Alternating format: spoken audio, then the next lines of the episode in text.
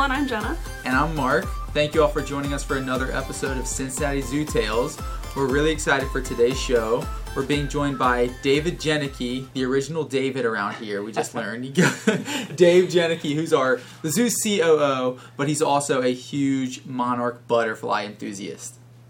I love monarch butterflies, and Yeah. I think you're going to teach me a lot today. So I'm I, excited. I they are they are such amazing animals, and I, I know we'll get into it. But holy cow, of of animals here in North America, I, I somehow they become my favorite oh, they're your like for number sure. one favorite. Oh, yeah. I didn't know that because you're a big birder too, right? I am, and I am, and I think starting to watch birds is what led me to monarchs. Okay. Um, in fact, I, I spent a uh, uh, fall migration up at Cape May, New Jersey, and it's renowned for the, the birds of prey that fly through down the East Coast, and you can get at this little point and just watch the birds all day long.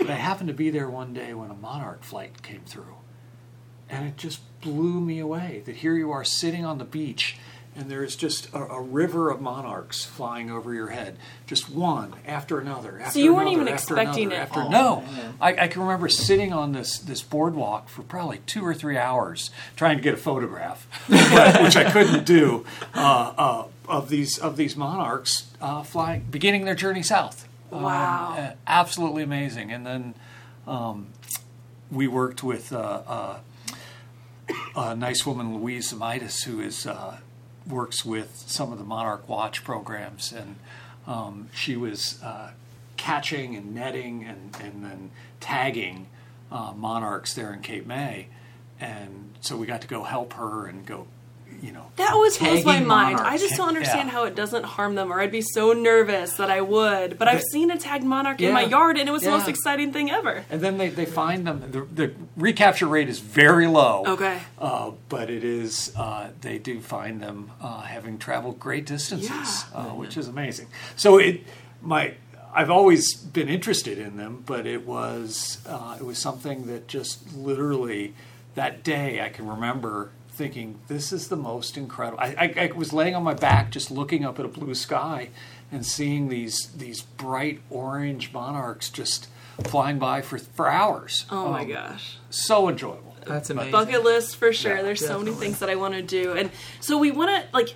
You're just an enthusiast about monarchs, but that's not your job, and we want to hear about monarchs. But tell us a little bit what it's like to be the COO and what you did to get there. And Yeah, so um, I earned my stripes in, in education. I feel like that's a good starting place for many Yeah. of us here at the zoo. It, I mean, i- i at the end of the day, um, we're about inspiring um, our visitors, inspiring our listeners Definitely. with wildlife, and uh, we, you know, have that great fortune to work with some of the most amazing animals on our planet, and to get to see them and develop relationships with them every day is is um, you know breathtaking and, and a responsibility all in of all in of itself.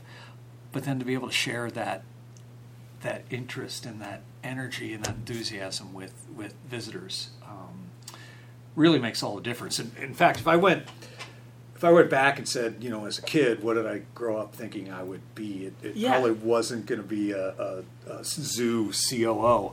Um, it was going to be one of those national park rangers, Okay. Oh, um, yeah. wearing the big Smokey the Bear hat, sitting by the campfire telling stories about bears. Because um, as a kid, both my parents were teachers, and every summer for two to three weeks a summer, we'd pull a coachman trailer, and uh, I've, I have two brothers and a sister, and we'd just travel around the United States um, visiting national parks Fun. Incredible. and uh, you know I think through that and and uh, just I was never a museum guy, uh, so I always liked coming to the zoo or the nature center or going on those trips. Seeing living things, right? Yeah, to get outside, to hike, to just explore, um, and uh, so I, I think I developed that passion um, at a young age. And actually, in grad school, I just knew I was interested in wildlife and, and got engaged. Um, went to Miami University, did my undergrad and then a master's degree at, at Miami.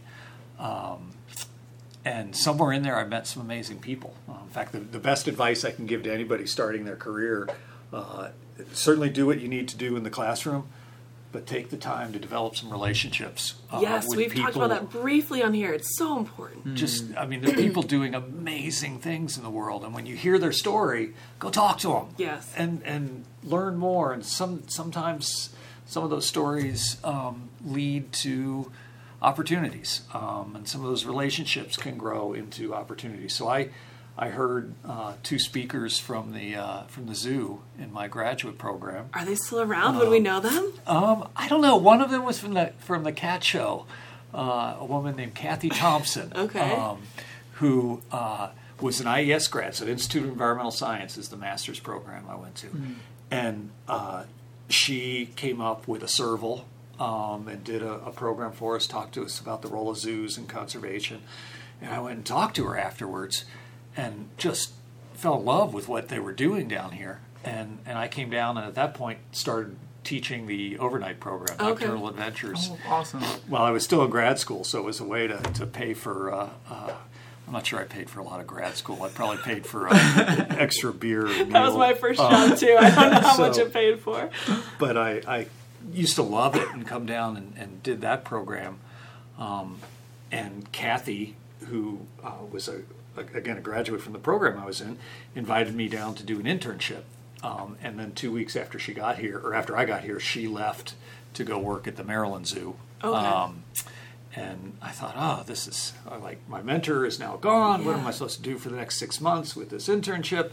Um, and it ended up being a great opportunity for me to fill uh, her shoes for six months. While I didn't get hired into that position, I was able to to really begin to work and understand a, a lot about the education program at that point. The- Were you working with cats? Were you an intern no, in the cat so show? she at that point, Okay. sorry, she at that point had Like, I had switched no idea. from the, the cat show to be the program coordinator. Oh, okay. Okay, gotcha. She was in charge of all the education program, non-school education programs. I see. Okay. And the cat show is one of those that kind of it bleeds the line between like animal care and education, right? They Yeah. do so much of both, so Yeah. it makes sense that someone would fit into education through that. Yeah. But how long ago was this? If you don't mind me asking, Yeah, I'm no, really no, curious. so- like, what year was it when you So started? So that was um, I spent the better part of the '80s in Oxford, Ohio. So my undergrad started in, in the early '80s, and then back to graduate. Took two years off and worked as a carpenter for a couple of years, and then uh, ended up back at Miami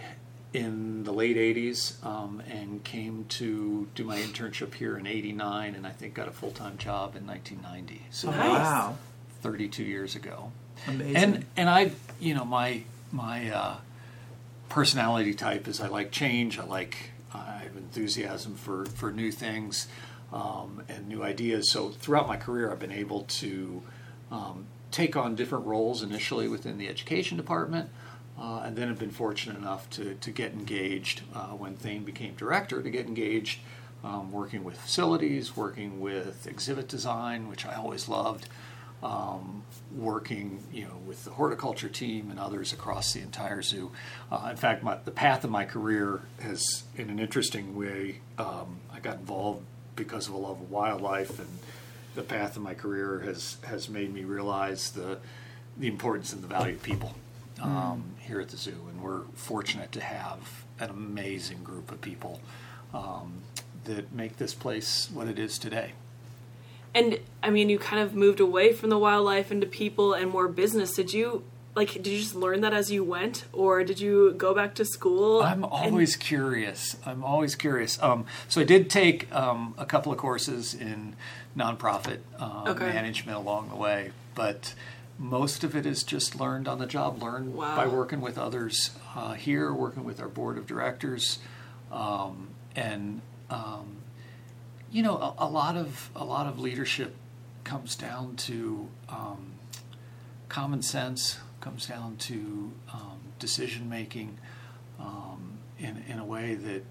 Uh, we've been fortunate here, I think, to get the, the core recipe right. That idea of inspiring every visitor with wildlife every day. If we do that part right, then visitors are going to come and they're going to value what we what we're doing, and then we're able to take that value and in- invest it back into the into the zoo and to the people that work here. yeah, Um, then you can have people that work here that can help you with anything, and they have their own. We all have our own roles, Yeah. right? Yeah. But it's funny. I ask because so many people not in the zoo world are always looking for um, well, not always, but you know, you want to move up. And as a zookeeper, it's it's a weird thing because you go from if you move up in your career and take on more responsibility or become like a leader or a boss, Mm-hmm. A decision you know, maker, yeah, yeah. you work less with animals, and so oftentimes it's like, no, actually, I don't want to, in quotes, move up, you know, in my career Yeah. because then I wouldn't, wouldn't get to work with animals. So it's different sometimes.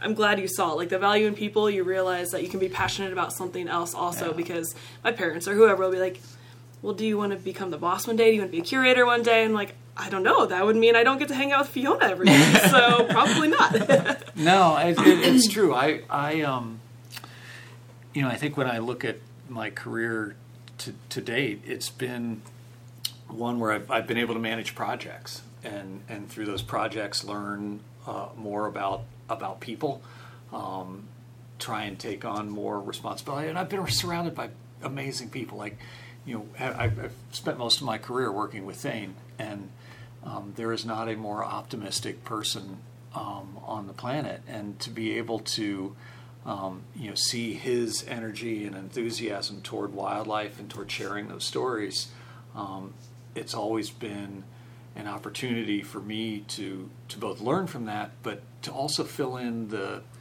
the niche of what he, uh, you know, we've worked together for 32 years. I've he's been here a little bit longer, but I've worked together for 32 years, and I, I recognize there are things that he did really well that I didn't need to focus on, and I tried to focus on some of those other uh, aspects. Um, you know, we joke about with each other about uh, you know doing the work and uh, and talking about it and so on, but it is at the end of the day. Um, I think we've made a good uh, a good pair. Yeah, like you can fill in for each other's So, strengths yeah. and weaknesses, and Yeah. yeah, make a good So- team. And yeah, Yeah. that's awesome. And it's not likely that people wor- work with the same person like side by side for that long in one No. career at one place. So Yeah. it's very cool. That's definitely something I appreciate about working at the zoo, though, is like, you know, at heart, we're all animal nerds, but we're sitting down with the COO. Most people would be at their company sit talking to their COO, and you don't have anything to talk about or anything in common, but here. Or they don't know your name. Or, Yeah, we all yeah. love wildlife. We're all Yeah. passionate about it. It's something that's easy to bond over, right? and, and, and we're still I, I hope I, I don't know that I could ever work at a zoo that's so big that, that there are those kinds of barriers that Yeah. exist because um, we're still a small uh, institution. We have 257 full-time employees. We should know each other. Yeah. Um, we should be able to get excited, you know, when, when there's something exciting happening in your areas. I mean, what job do you get to go to every day? And for me, so my day starts probably not that different than what you guys do is you check in with, you know, with everybody just to make sure all the animals are secure for the night before. My morning is to read. I get a I don't read all the daily reports from all Oh the animals. gosh, I would hope not. That would be I get, long. I get a I get a summary of those, and I Oh, okay. I mean, who gets to start their job every morning reading about what's happened with the, you know, animal collection Yeah. overnight, Yeah. and uh, uh, it's it always it keeps you grounded. It Yeah. keeps you remembering why we're here and what we're uh, what we're here to do. That's actually interesting. So you start off that. What do you? What's the rest of your uh, t- typical day look like for you? A lot of meetings. Okay. Yeah, um, it's a lot of. So f- for me, a, a typical the, the the typical pace of my work is is tied more to strategy, um, and trying to think about where we're going to be six months or a year from now versus what we're doing tomorrow or Yeah. the next day. Um, so I end up in a lot of um, discussions and meetings. Um, That makes sense. all in fact too much though some sometimes you need to stop um, uh, i for many many years um, took a lot of pictures here at the zoo it's something i love doing and um, it's i don't have time to do it as much as i used to but the thing i used to love about it and i've got come jenna and shared some of the you know when, when fiona was younger to be able to come over and take some pictures and then to be able to share those pictures and that experience back with with you as keepers and caretakers of those animals was always um, one of the most gratifying parts of my job. Yeah, that makes and, Uh, it's one of the things I I miss a little bit and want to force myself to uh, to get back into. Yeah, we, we feel that. We feel like there are more meetings than ever these days, and Yeah. we like sometimes have to force ourselves to make time to do like sit with the meerkats or just go like watch an animal. You Well, know, if you're not, I mean, when are you at your best? when you're happy, right? When you're happy, when you're inspired, Yes. and what inspires you. And and I doubt there are many people in the world that say that meeting I just went to is the most inspiring thing that's happened to me all year. Um, so you you have to remember, you know, and, and I tell anybody reflect on, you know, what it is, what you feel like, what it is that that when you're at your best, and think about how to reinforce some of those values and some of those activities. Because uh, when you're at your best, your teammates are gonna are gonna see it and feel it. You're gonna be more productive. Um, those things that you focus on, you're gonna succeed. Mm-hmm. Um, those things you focus on are gonna do better than the things you don't focus on. Mm-hmm. Um, so, be at your best. Figure out what that is, um, and and try and do try and manage your calendar. I I tell people, and I'm not very good at it, but um, it's just a matter. Of, make sure you have enough time for yourself. Yeah. To stay inspired that's yeah all of those are really good and that's something i wanted to ask you like if you had a favorite part of your job and a least favorite part of your job is your favorite part of your job those moments you get to go and take photos of animals around the zoo? I think it is yeah. Uh, you know and, and today I'm, I'm, don't get out. I mean we have so many great volunteer photographers that i actually can't compete with the quality we do have of photographers, photographers. that are here today. Um, but yeah no my favorite part is going out um, you know and stopping in at an area not only getting to see the animals, and I, I love that part, but getting to hear what uh, what people are doing and how they're mm. accomplishing it. So um, whether that's in whether that's in an animal area or with our horticulture team, um, I like to approach every day curious and think about you know the things I don't know and um, uh, get excited around you know people who bring a, a, different expertise to the table every day. Mm. Speaking of excitement, something you get really excited about, as we heard at the start of the show, monarch butterflies.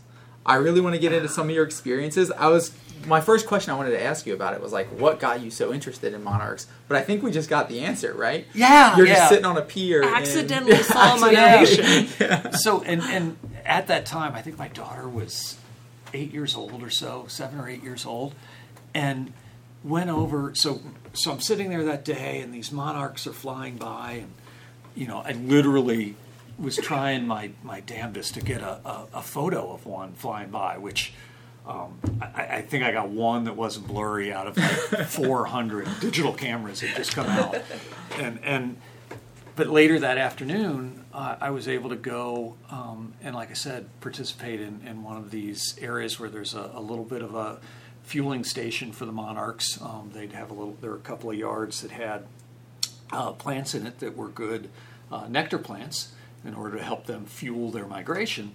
And, and you could literally walk up, um, capture, they, they taught us how to do it, um, take them over, and then the scientists would measure and weigh them, and, and then we'd release them. And uh, I don't know if you're supposed to do this or not, but my eight year old daughter, we'd put it right on her nose, and then the butterfly would, would fly away. And that would make for a good photo. We, we had the best afternoon. Just so it was a great family experience um, that is uh, that turned into something that eventually um, led me down to, to be able to see the migration. But I, I think the thing that is so exciting about monarchs is they're so accessible.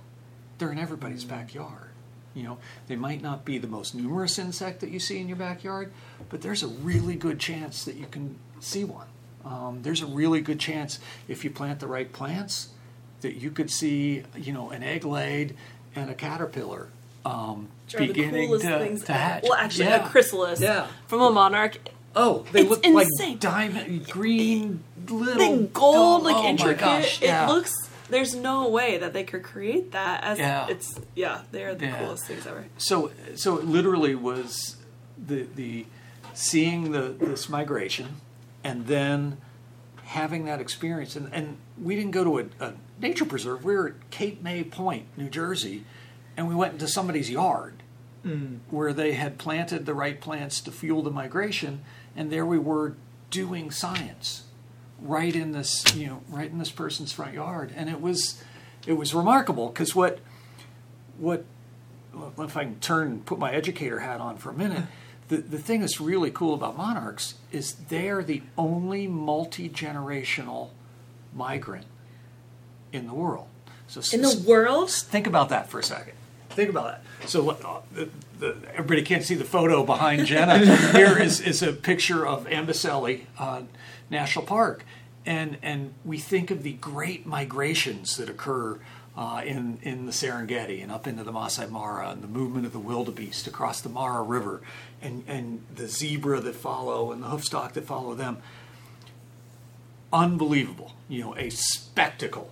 Um, the salmon running every uh, into the into the streams in the Pacific Northwest and up into Alaska.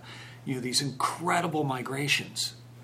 But here's a little monarch butterfly that flies 3,000 miles in the fall to overwinter uh, in the eastern portion of the United States, to overwinter uh, in a forest um, a couple hours uh, to the west of Mexico City. So it flies all the way down to Mexico. Do Could- they all always go?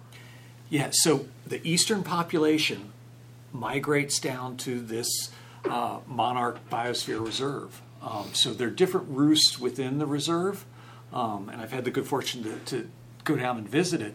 But they they somehow migrate all the way down to the same spot. Now go back to the multi generational part because those individuals that overwinter, so they spend the winter there, um, and then they begin to come become active in March, uh, late February, March, um, and they begin the journey north. So here's this animal that now is seven, eight months old. They breed, lay some eggs in northern Mexico and Texas and southern United States. Those then caterpillars, that first generation, um, uh, adult or morph into the adult and continue their migration north. So every year there are four generations of monarchs. So generation one is hatched in southern United States or northern Mexico, and they continue to move north. And they, the second generation, they only live for six weeks, um, and then the next generation, and it's that fourth generation, believe it or not. So the fourth generation of that year, which ends up being a little bit larger, those are the ones that make the actual trek down to Mexico. So not once does the same butterfly go to Mexico and come back north. So that butterfly that may be flying from somewhere in Canada all the way down the flyways, you know, in the case uh, uh, Cape May, New Jersey, all the way down the East Coast, around the Gulf of Mexico, down to Mexico, has never been there before. I have so many questions. First of all, I had no idea. But so you're saying the fourth generation lives significantly longer, flies much, much further than the others. Yep. Is there like something that happens in that fourth generation that allows them to be stronger or live longer, or is it just there how is. it works? My enthusiasm might fall short of the science here, so there might be some others that can answer that question uh, a little bit better. But that there is definitely something different that is occurring in that in that fourth generation. Um, they do not have the uh, the urge to to breed and invest the energy into Okay. uh, reproduction at that point. They are driven to migrate. What could drive them? um, So, so that that's occurring in. If you look at the calendar year, that's occurring in in August and September when you begin to see that fourth generation. Um, they then show up in Mexico uh, on the Day of the Dead. Always?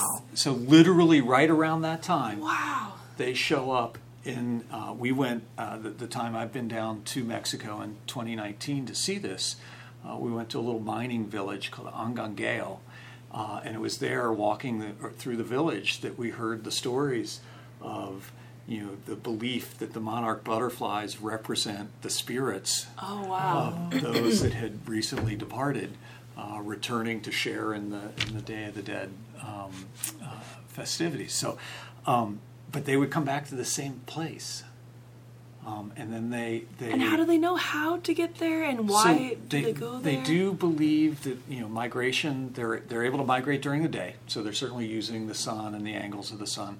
There's also certainly a, a sensing of the Earth's magnetic uh, waves, a part of it. Um, I know there's some researchers right here at the University of Cincinnati that are working on some of the more detailed Okay. uh, understanding of that, um, like the, the impact that the, the soil chemistry has on the forest where they go and how they may sense it. I mean, it's unbelievable stuff. But they go back to the same uh, the same spot, um, and and they they have to nestle into the into the forest to get you know they don't want to be on the edge where uh, the- where the cold could could actually harm them. So they nestle in, reduce the winds, find the perfect humidity and temperature to be able to make it through uh, the winter, and then they begin to get active again. Um, So they're not eating or drinking during they'll begin to, they'll begin to get um, more active. Um, so I was down there in February, and they were all beginning to fly around, and uh, certainly uh, very active. And we saw uh, a sky full of them at times.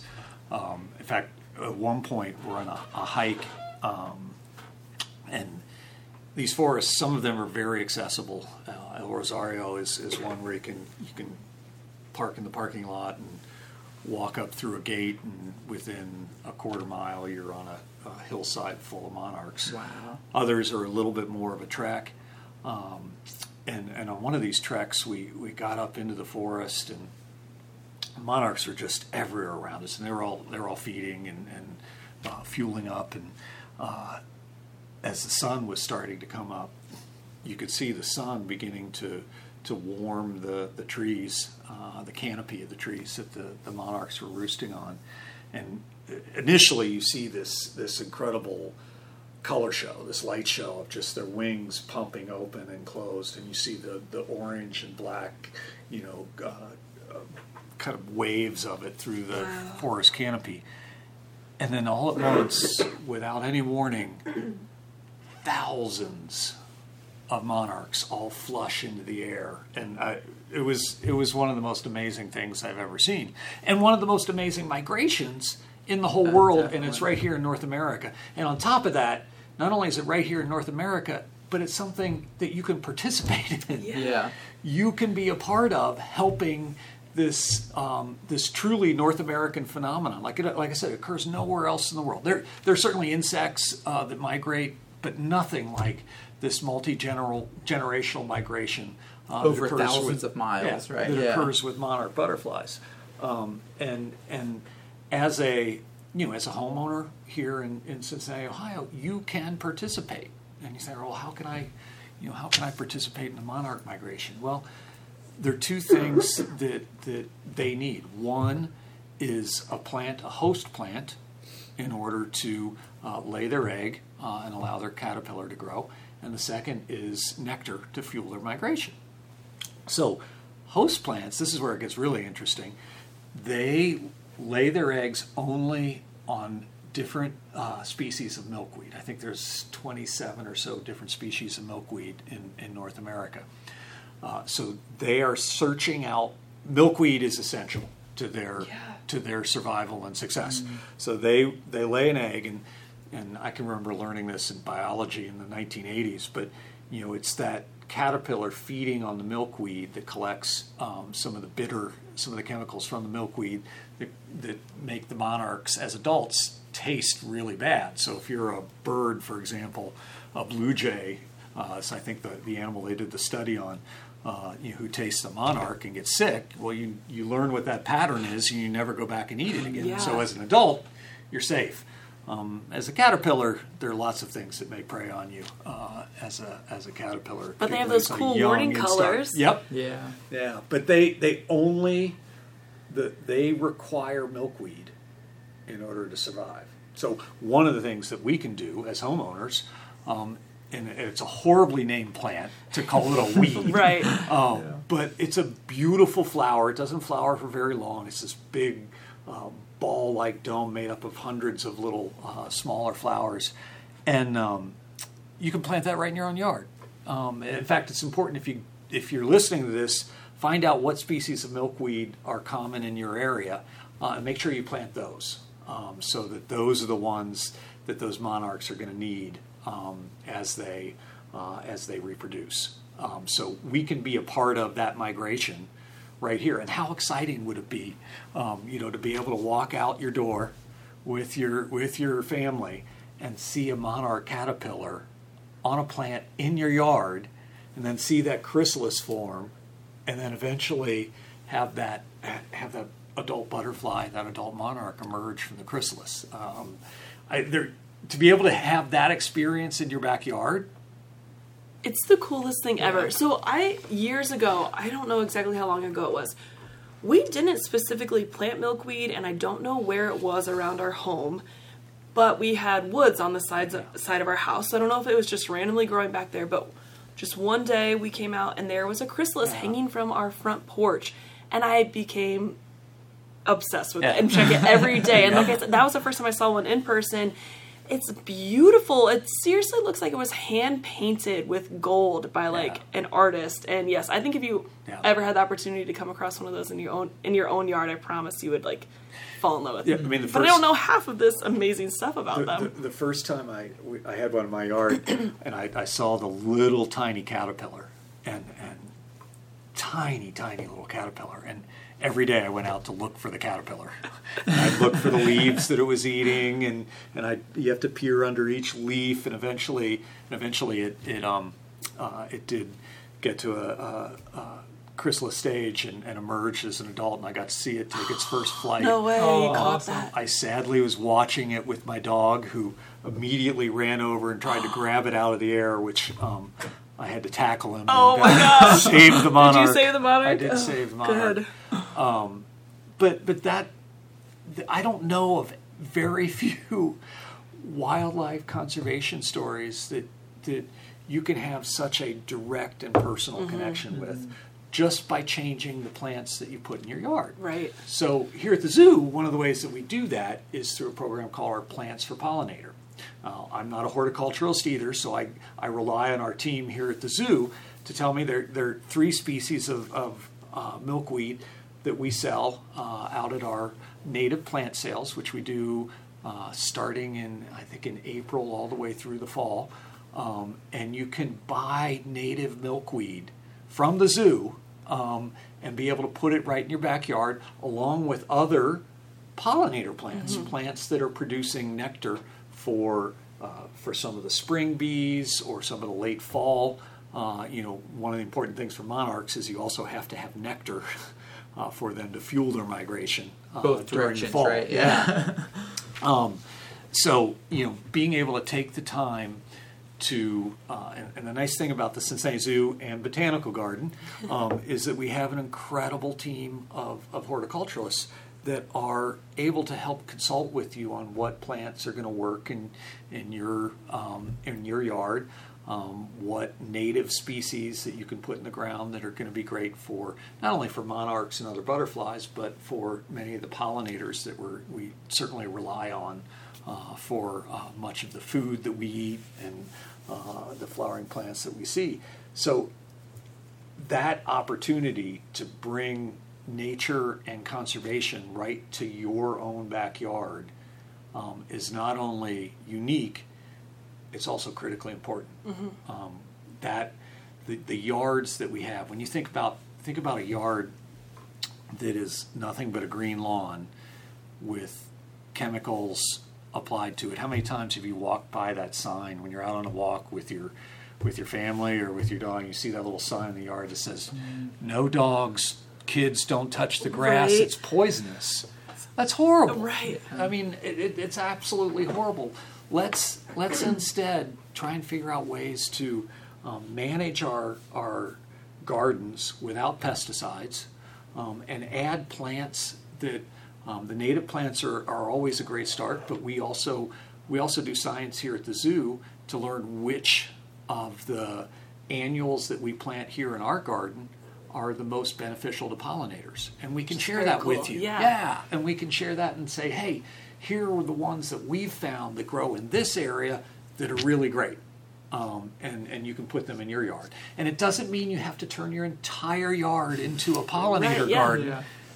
Just mix some of those native plants in there. Milk, mix the milkweed in there, and then wait and see, see what comes, see what approaches. I feel like I've read once or something that if you just have one pot of flowering plants, I mean, that can bring a whole host of different pollinators to your yard. Yeah, and- even if you're in an apartment, you can you can get a big pot and, and create a little uh, pollinator garden, uh, even in your apartment. right. Um, it doesn't take much, just some flowers. These are all just micro ecosystems. You know, there's a whole ecosystem in every flower pot Yep. for all these insects.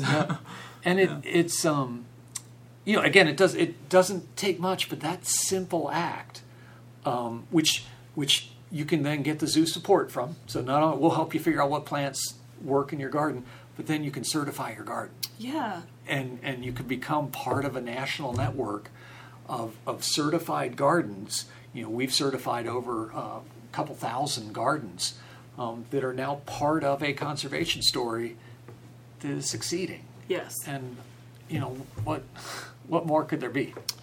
yeah. I have a few questions um, regarding the monarchs. One, do you know the reason? Like, I don't know if anyone knows the reason, but why why migrate at all? Why not stay in Mexico or why not stay in the southern United States? Why go north when there's probably plants and flowers at all times and heat further south? I'm, I'm, I'm going to have to I'm going to have to plead the fifth on that. That's I, fine. I don't know. I can tell you with with lots of birds, it is you do go in search of, you know, when you see a lot of the birds that are migrating north, um, a lot of our songbirds that are here during the summer. Um, come to our forest because of the abundance of, of food, the abundance Okay. of insects. Um, so, what started that migration? Uh, I'm not really sure. There is a western population of monarchs as well. Um, so, whether that was some animals that made it over the Rockies and into California, uh, but they're migrate. They don't migrate all the way into Mexico. Uh, they're actually much more endangered, much smaller population uh, than the than the eastern eastern uh, monarch. Uh, but they also migrate. So, and there are other butterflies that migrate. Right. Um, you know, it, it again, my guess is related to um, related to resources. So maybe uh, there just wouldn't be enough resources, if they all stayed in one place Yeah. or something. Yeah, it's just because you know in the warmer areas there is go- there Yeah. are going to be more resources, Yeah. so it's like why why make that huge Yeah. journey? And it's incredible that they know to go south and how to get there. But you mentioned that the western monarchs are endangered, and that was one of my other questions.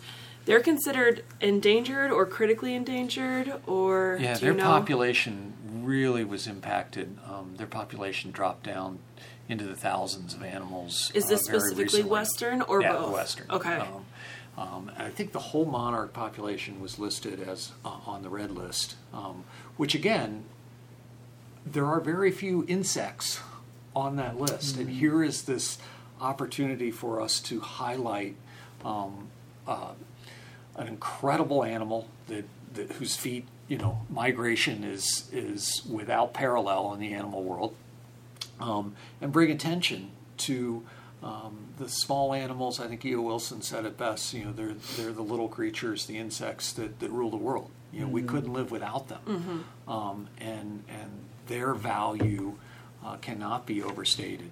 Uh, so to be, be able to identify, hey, there are there are issues, there are things that you can do. Um, there are threatened um, and, and endangered insects in the world uh, that we need to pay attention to, uh, as well as some of the larger vertebrates that we tend to highlight here at the Right. zoo. Um, you know, but uh, insects are, are critically important to those ecosystems. And that western population, correct me if I'm wrong, they were affected by the wildfires a lot, right? Wildfires, um, climate change, Hmm. um, you know, ha- finding the, the places to roost um, and, and make it through their winters um, is, you know, is part of that as well. Habitat loss, I assume, is a big Yeah. part of it. Pesticides, you know, pesticides are, are certainly a big issue with any insect Mm-hmm. population and, and monarchs included in that. Um, so the use of pesticides in broad uh, forms across uh, across the U.S. It's not good. It's not good for us. It's not good for us either, particularly you know for your long like. Yes. Uh, anyway, yeah. So the the tagging of the monarchs. So I remember I found one uh, just a few years ago, and I know there was like, is it monarchs.org or do you know the site? If you find one and you can try and get a picture, and there's like a little teeny tiny number on that Yeah. sticker that's on their wing. Do you know much about that? Yeah, Or so how people can participate? Yep. So peop so that's the, again the beauty of this. Not only can you participate by planting plants in your own yard and encouraging monarchs and other pollinators into your yard, you can watch the migration. Um, there's some folks at a, a program, journeynorth.org, uh, where you can begin to look at the track of the monarchs as they move north and south, th- south Wow. every year. Um, the Monarch Joint Venture uh, is another, I think it's monarchjointventure.org, um, is another really great resource that combines a lot of the uh, a lot of the individuals that are working on monarch conservation. Um, Okay. Provides access to all their resources. But Journey North, I think, is the, the team that you're thinking Okay. about that really uh, manages uh, a lot of that uh, a lot of that mi- migration. Um, Monarch Watch, I think, is a third one That sounds familiar. um, that does uh, a lot of the, the monarch tagging. Okay, so yeah, So- basically, if you find that, then you can submit it to Correct. one of these websites. So the researchers, can, you're helping them, Yep. and uh, they can know where these monarchs are being Right. found and where they're traveling to and, where there might be food. They travel. Oh, and, yeah. I mean, it's yeah. And the tagging process fascinates me. Do you know a whole lot about that? Like how I'm I never understood how you're able to tag a butterfly without damaging it or hurting it. Like it, it makes no sense to me. They're so delicate. They're so yeah, small it's animals. a tiny little sticker, um, and um, they you know they say it balances you know that, that, that doesn't impact their overall migration. The weight of it is uh, insignificant, um, and they certainly found you know the hard part is recovering. You know, monarchs is is not an easy thing. It's like finding a, a needle in a haystack Yeah. sometimes. Um, but they do find the, the tagged animals down in uh, Mexico or along the journey uh, along the journey south. Um, so it's um, it is one that that you should work with individuals who know how to do it Right. and are trained to, to do it. Like even the story I mentioned of, of collecting, all I did was was catch the butterfly and then I'd hand it over to the person who gently handled it uh, and able to measure it, sex it, and then um, and then add the the tag. So. Um, smarter butterflies on your engineers own. than me. Yes. yeah, something else I wanted to ask you about regarding monarchs is our monarch festival here at the zoo. Yeah. Will you talk a little bit about like the origins around it and what inspired it? Yeah. So uh, again, the, the accessibility of monarchs to people um, is what is what really inspired it. The opportunity for us to celebrate um, that migration. So monarchs are not only migrating in, in August and September, they're also at their highest numbers. So their generations have, have grown in size um, as the uh, as they move from that first generation, second, third, fourth. So they they're at a, the largest number. So you see the most monarchs typically uh, in that August and, Oh, okay. and September uh, time of the year. Um, so it's it's again we're here at the zoo. You know, we, I mean, we've got Fiona, we've got you know animals from around the world, but because of the plants we plant in our garden, we're able to attract monarchs here, and we're able to celebrate that that migration, um, celebrate you know what it's like to to move 3,000 miles to cross rivers and mountains and prairies Right. uh, to, to end up down in, in Mexico. Um, we're able to celebrate the, the culture too of um, you know the area where the Monarch uh, Biosphere Reserve uh, is again just a little few hours west of, uh, of Mexico City, and um, it gives us an opportunity to to explore that connection that people have uh, with wildlife and, celebrate it. Um, so and highlight some of the, the folks that have partnered with us along the way, um, helping our uh, pollinator program uh, succeed.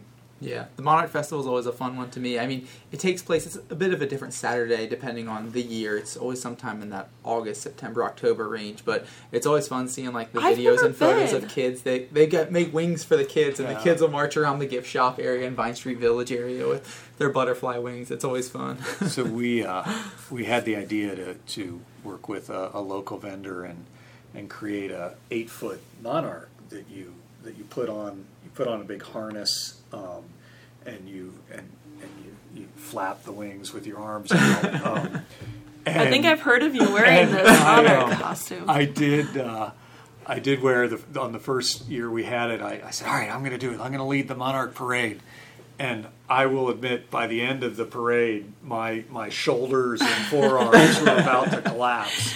Uh, but it was it, it, it's it's one that we have a lot of fun with. Our zoo teens here at the zoo take a big role with it. Um, so they bring their energy. If you ever been in one of those those uh, races where they, they throw uh, color dye at you?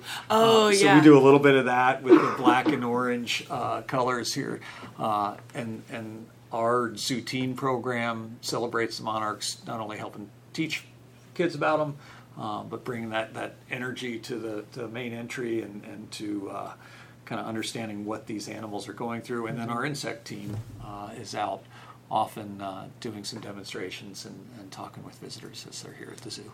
Very cool. So people can look for that next fall here at the zoo to join the the Monarch Yeah. Festival The here. parade, the Monarch Parade, the Yeah. Monarch Festival. It's a fun one for sure.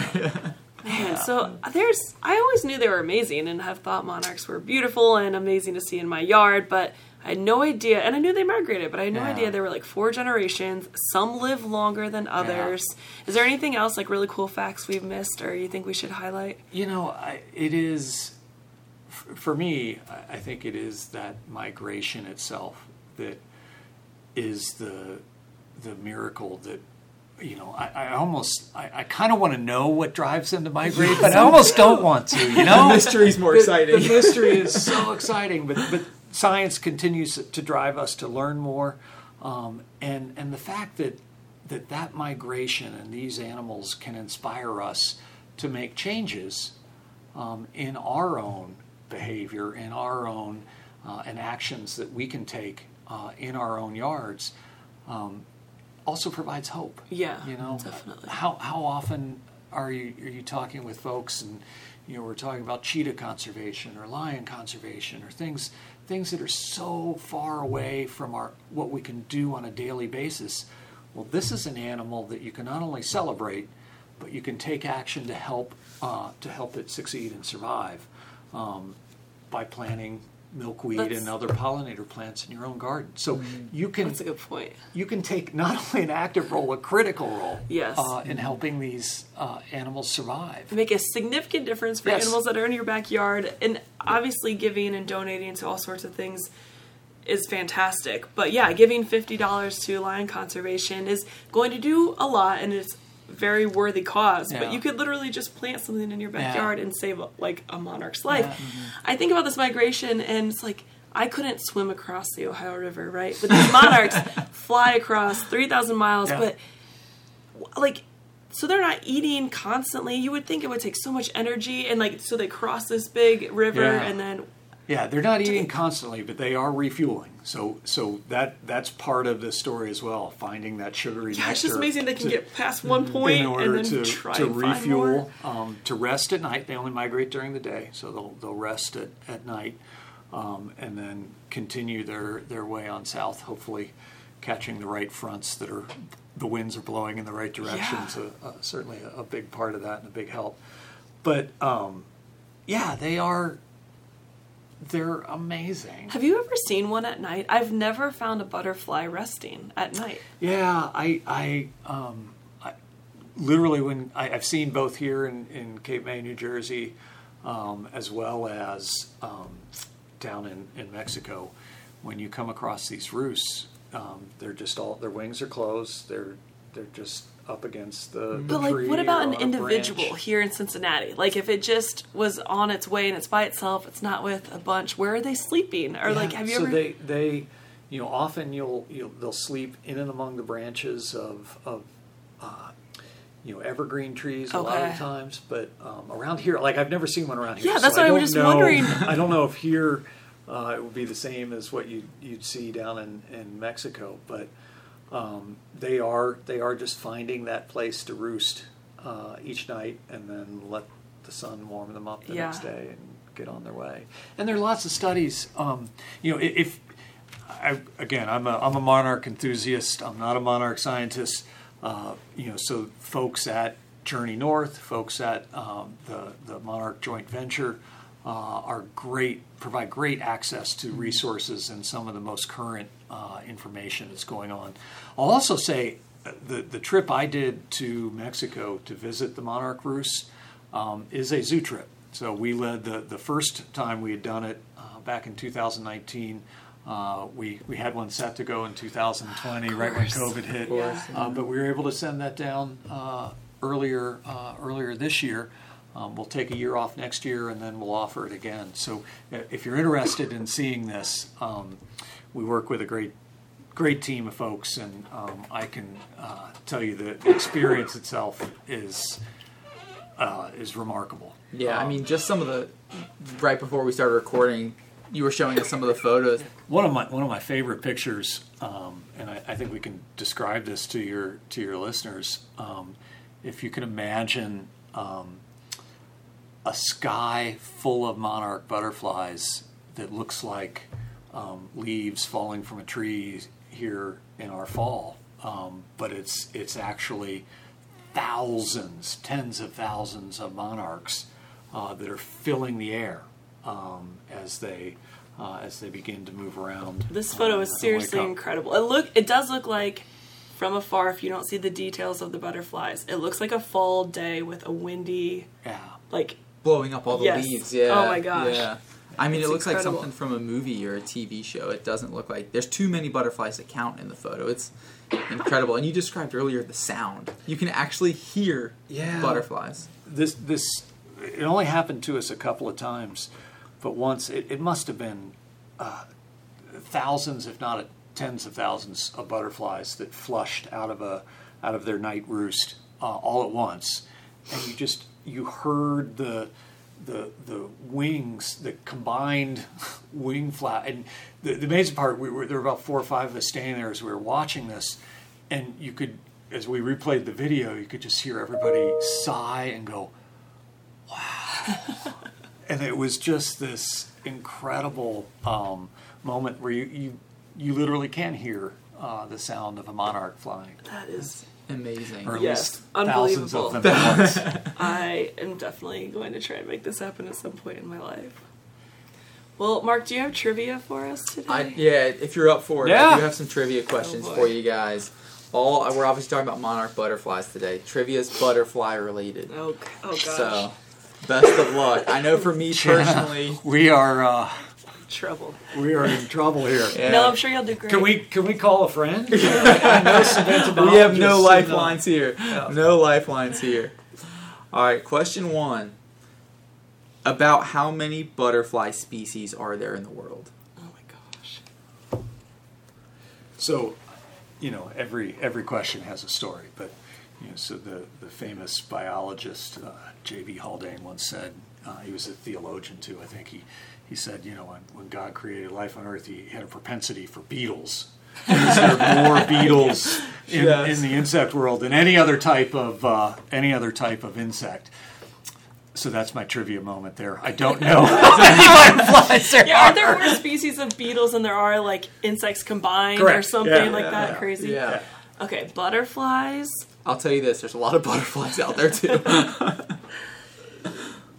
What do we think? Can we do an over under here? all right, all right. I'll give your over under. Over under at thirty thousand. What? I'd say over. Over unders at thirty thousand. I was going to guess like 300, so my guess would have been under.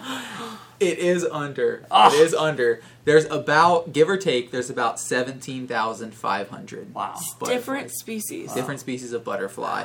Just in the United States, there's about 750. Wow. Yeah. And and we should say if you're here at the the zoo uh, during the summer, last year we opened up um, the our butterfly aviary in our insect world to um, tropical butterflies. Uh, so you can see a host of different species, not 17,000. uh, uh, if you come and visit the insect world in, a, in our during our summer Yeah. season. Which is very yeah. cool. It's see. beautiful to see, especially with all the natural light. The skylights let all the sunlight Yeah. in. It's really pretty to see. All right, we're, we've got a lot of butterflies out there. That's the first thing we've established.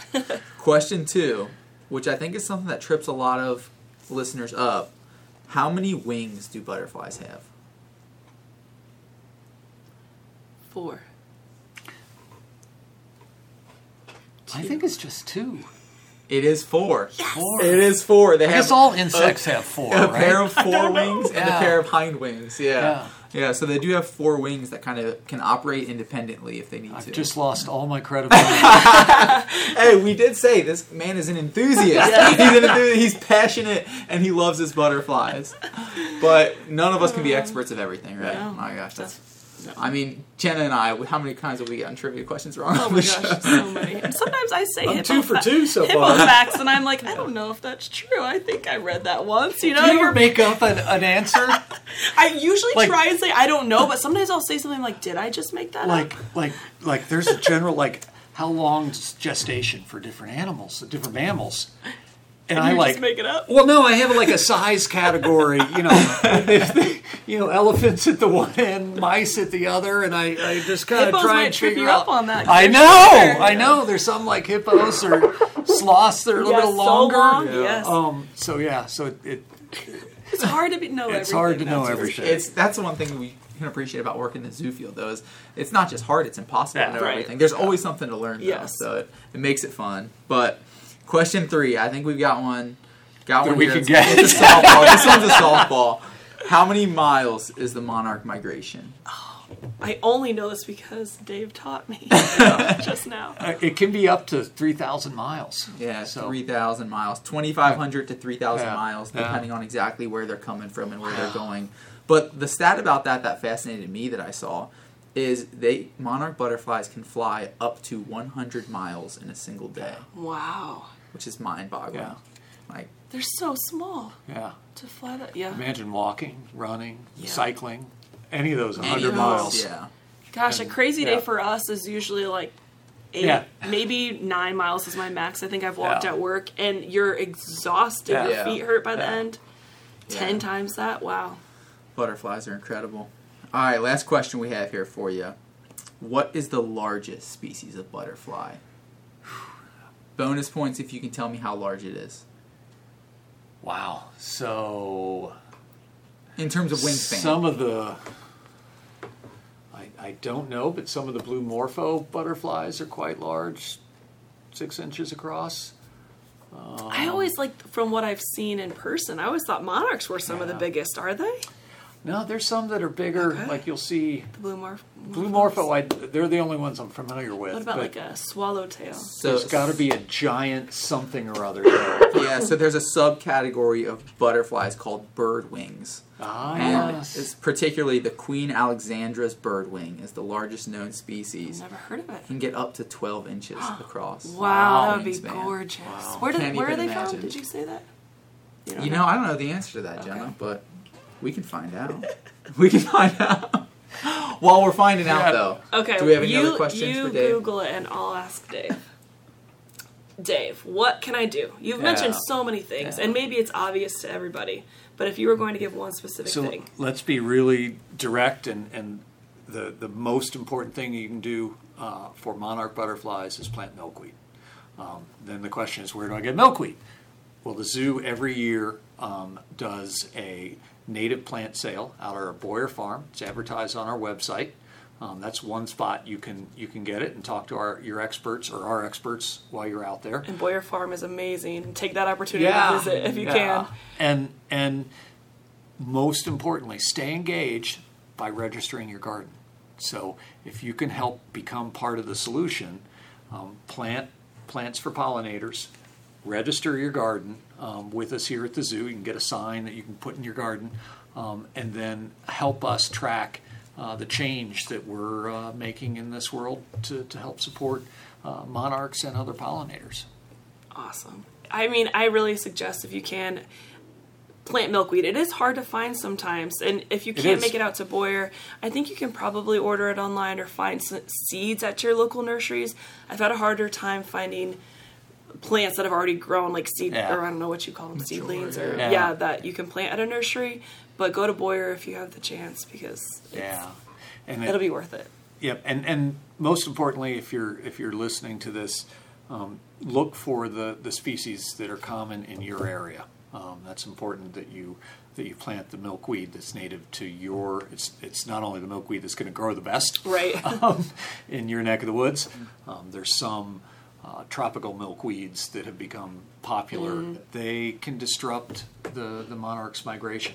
Oh, Yeah. interesting. So it's it's something. There's a lot of science that's uh, being put together on that right now, but um, they may encourage them in some cases to uh, to lay another generation of eggs, uh, or to maybe even not migrate. Stick around too yeah, long, stick around too long. So uh, make sure that you're you're looking up and planting um, the milkweeds that are common in your area. Okay, I'm you Interesting. And you can out. also plant some pollinators as well, right? You mentioned the butterflies are going to need to refuel on these Yep. journeys. They're going to need plenty of food to get there, And- plenty of nectar. and uh, again, the pollinator plants you can buy, you can keep color in your garden all all summer and fall. Um, but you know there are there are flowers that are going to be your early spring blooming, uh, and then you want to get into the asters and some of the other things that are going to be those those fall bloomers that um, help fuel the migration south. And we do have a site on the zoo's, or a page on the zoo's website that has like a lot of information about plant for pollinators, Yep. pollinators, and a list of plants to plant and all of that. So,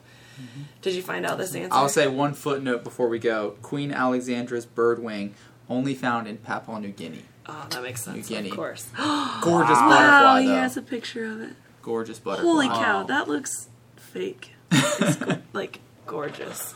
Well, thank you so All right. much for being with us, Dave. I apologize for all the coughing, especially uh. to Mark and Dave and everyone listening, but we really appreciate it. And go plant some milkweed. Yes. Thank you so much. We Thank know you're a busy man. Thanks for taking the time to meet with This us. was fun. And thank you all you listeners for joining us for another episode of Cincinnati Zoo Tales. Until next time.